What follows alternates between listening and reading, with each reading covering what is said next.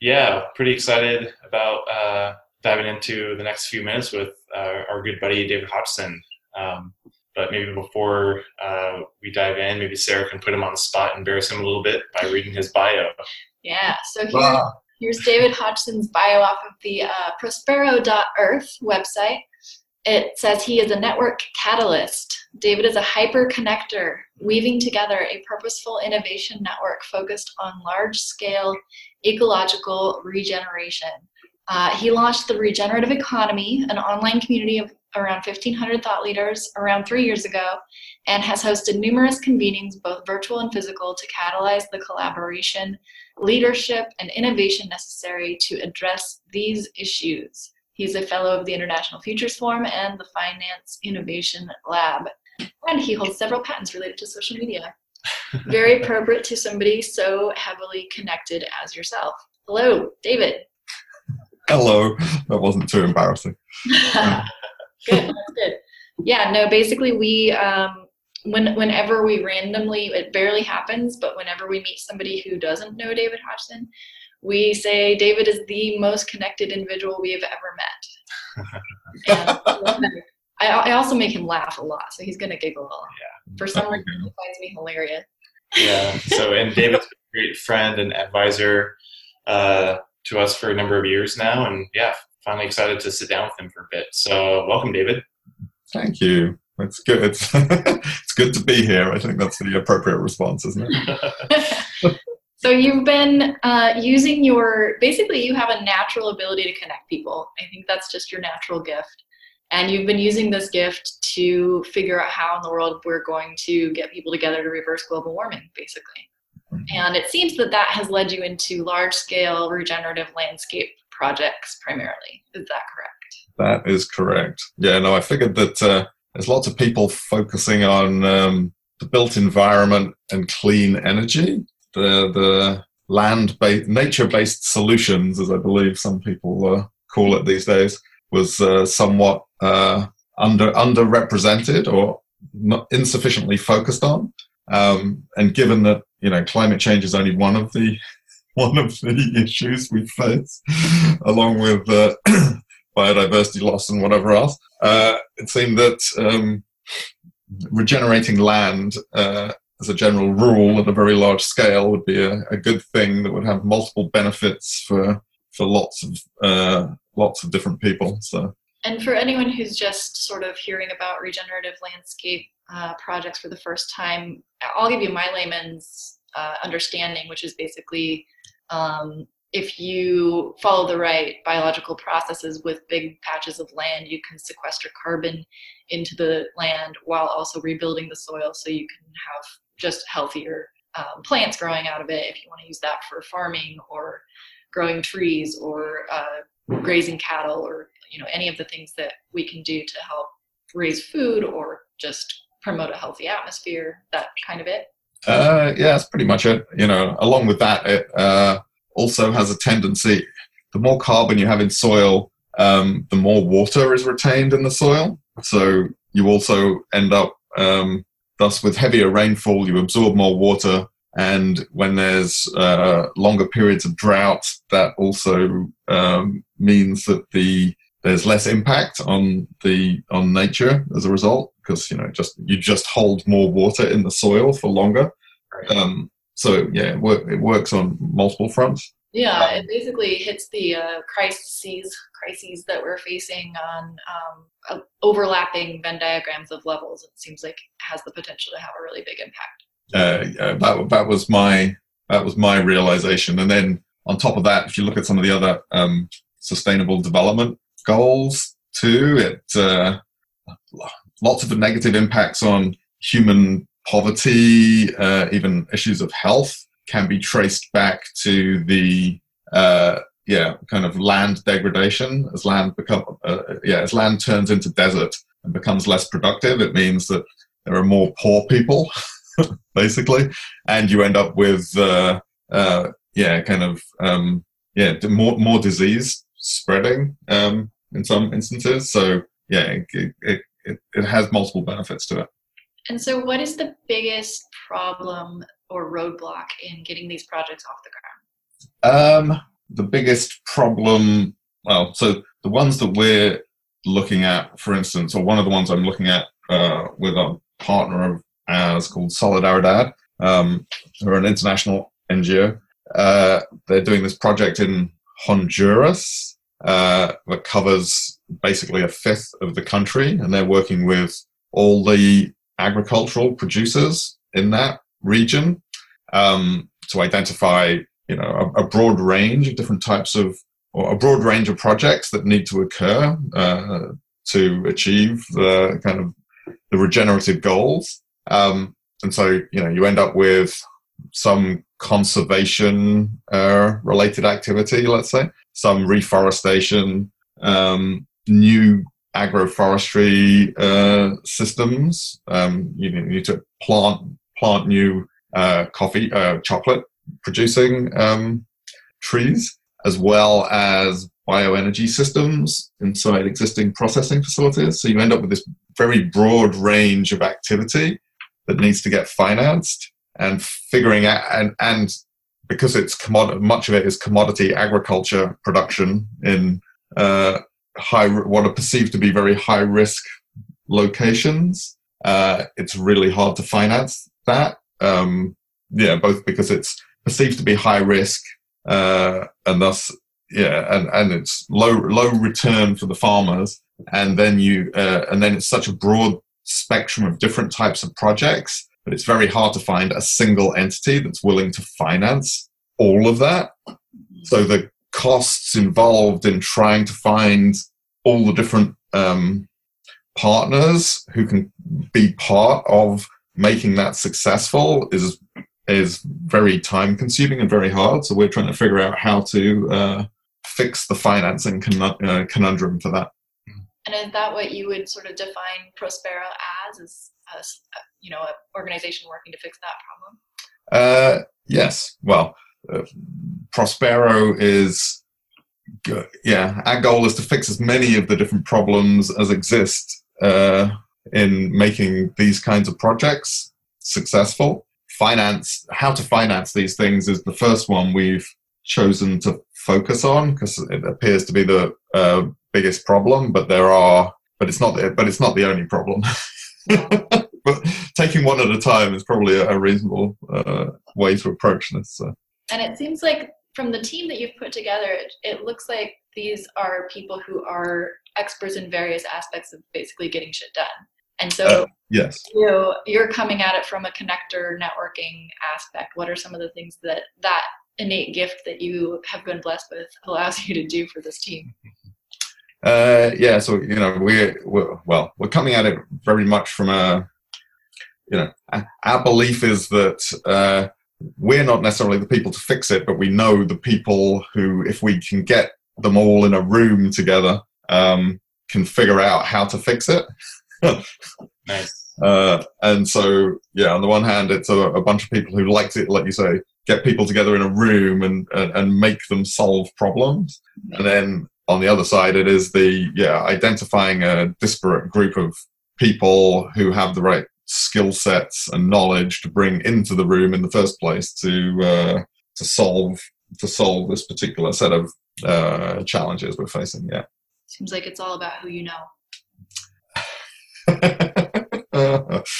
uh, yeah, it's uh, yeah, it's taken it's taken a while. I mean, as with many of these things, it's it takes a while to figure out who those who the different kinds of people are that you need to solve a specific uh, challenge. Because there's so many nuances around all these things that yeah, it, for most people, impact investing seems like a, a, you know a unitary. Let's say, for instance, a unitary thing where oh, we just need someone who's an impact investor. But underneath that, there's many sub, uh, yeah, it's a bit more nuanced than that, unfortunately.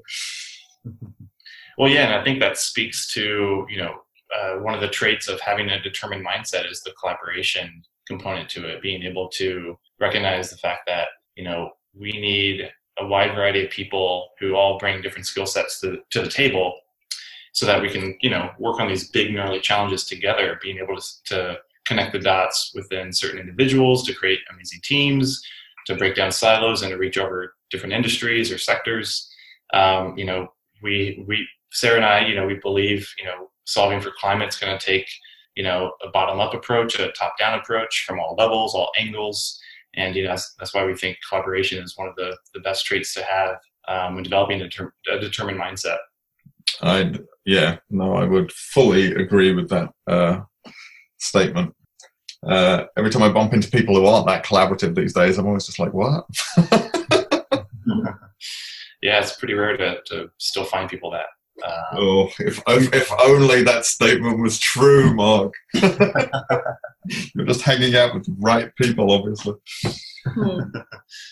So let's say that I were a, um, you know, really passionate about this new regenerative way of agriculture. I had a piece of land somewhere. I just need, you know, to put together a team, to hire some folks, to get some resources in the ground and to get this thing started. Where would I start?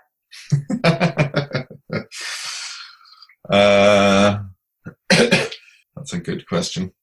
Um, it's yeah, you know, in the uh, if, if we if we bound that within the US, though of course the, the perils of publishing on the internet mean that uh, hmm. there's a broader audience than just the US, but it you know it can be quite spec- yeah. That's a good question. There's there's no clear. So there's there's the folks who do. Um, so on the one side, yeah, if if you've got pasture land uh, and you like cows, or other hooved animals, then you should go, yeah, yeah, investigate the Savory Institute um, and their holistic management stuff. And it's, it's more broadly applicable. It, it is more general than just cows, but you know, it's a good start. Uh, there's quite a lot of videos up on YouTube now. Well, actually, David McConville's map of um, regenerative projects around the world is a good place to start to understand kind of what the range, what the potential is. Um, Just Google David McConville's map of regenerative projects. I think I did do that Google search myself. Yeah, it's probably linked from the Buckminster Fuller Institute website. Let's Yeah, yeah, something like that should definitely uh, uh, show up. But yeah, you can you can figure out where that is. Cool. Um, I think that's actually probably the best place to start. And Daniel Wahl's book actually as well on whatever Daniel's book is called. Should be on my bookshelf somewhere, but I can't see it right now. Which is like designing regenerative cultures or something. Mm-hmm. Um, that's actually a really good synthesis of the potential of regenerative um, land use. Uh, yeah, potential, and it's less less about specific practices, but yeah, I'd start I'd start there. Um, yeah. So if I were to start one of these projects, we just call them projects, would I go and look for um, funding from a foundation and call myself a nonprofit? Or would I go and you know call myself a startup and look for impact investment? How would I approach this? Um, it is. Uh, I've seen people do both. Mm-hmm. Um, at the end of uh, uh, my my preferred uh, it may, yeah, some kind of impact investment model potential uh, from my perspective makes more sense. Uh, and there's definitely, again, depending on where you are, there are impact investors who are looking um, for these kinds of initiatives, uh, especially around the carbon sequestration aspect of it. Uh, and because often there are I mean, at least here in the US, uh, rege- people who are doing regenerative farming can have more, end up with more profitable farms than uh, non-regenerative farming. So it actually, uh, yeah, it's a it's a better way. To, it's a better way to farm in some ways. Um, it's hard, however. Uh, you know, that's more for well, you know, it, it's hard to do, let's say, regenerative wheat farming at scale, which otherwise would be heavily, you know, is a heavily large farms, heavily mechanized, blah blah blah blah blah. But you can have large cattle, regenerative cattle produ- uh, production. That's easier to, you know, that's easier. Lots of the regenerative, lots of the regenerative uh, land management stuff I I see is at a, I guess, kind of smallholder or intermediate scale more than the really large um, producers. But yeah, uh, and then there, are, yeah, and then there are some entities, you know, large funding, financing entities such as Farm, Farmland LLP would be an interesting one to look at, where they've been explicitly raising money uh, into a uh, into a fund that is then used to. Um, I think they actually buy up land and start to buy up conventionally managed land and then start to manage it in a more of a regenerative fashion.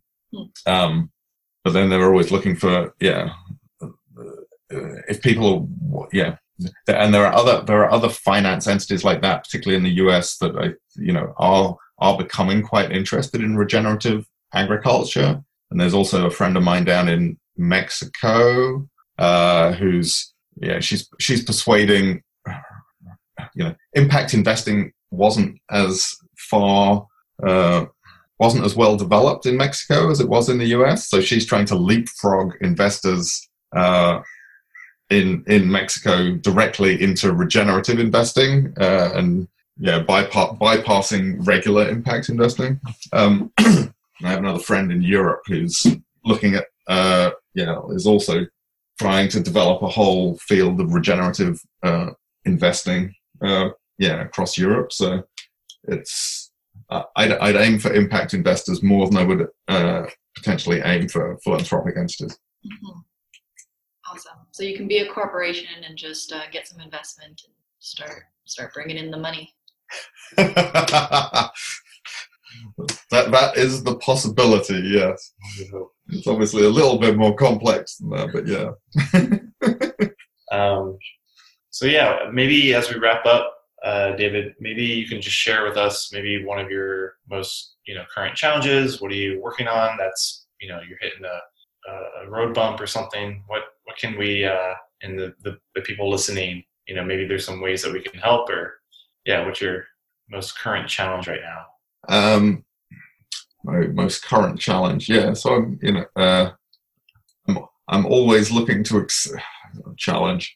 Um, I'm always looking to extend my uh, network of uh, folks who are working on this. Um, in particular, specifically right now, I'm uh, hunting for yeah people people with a good understanding of um, development finance and particularly blended finance in the international development uh, context. Uh, yeah, and for for those who uh, don't know, um, blended finance is where you mix together uh, private capital with uh, public capital of some form, or public or philanthropic capital, so that the private capital is always seeking a certain rate of return. And many of these kinds of initiatives, or especially in the developing world where uh, where I'm kind of focused on at the moment, require can't meet the rates of return for private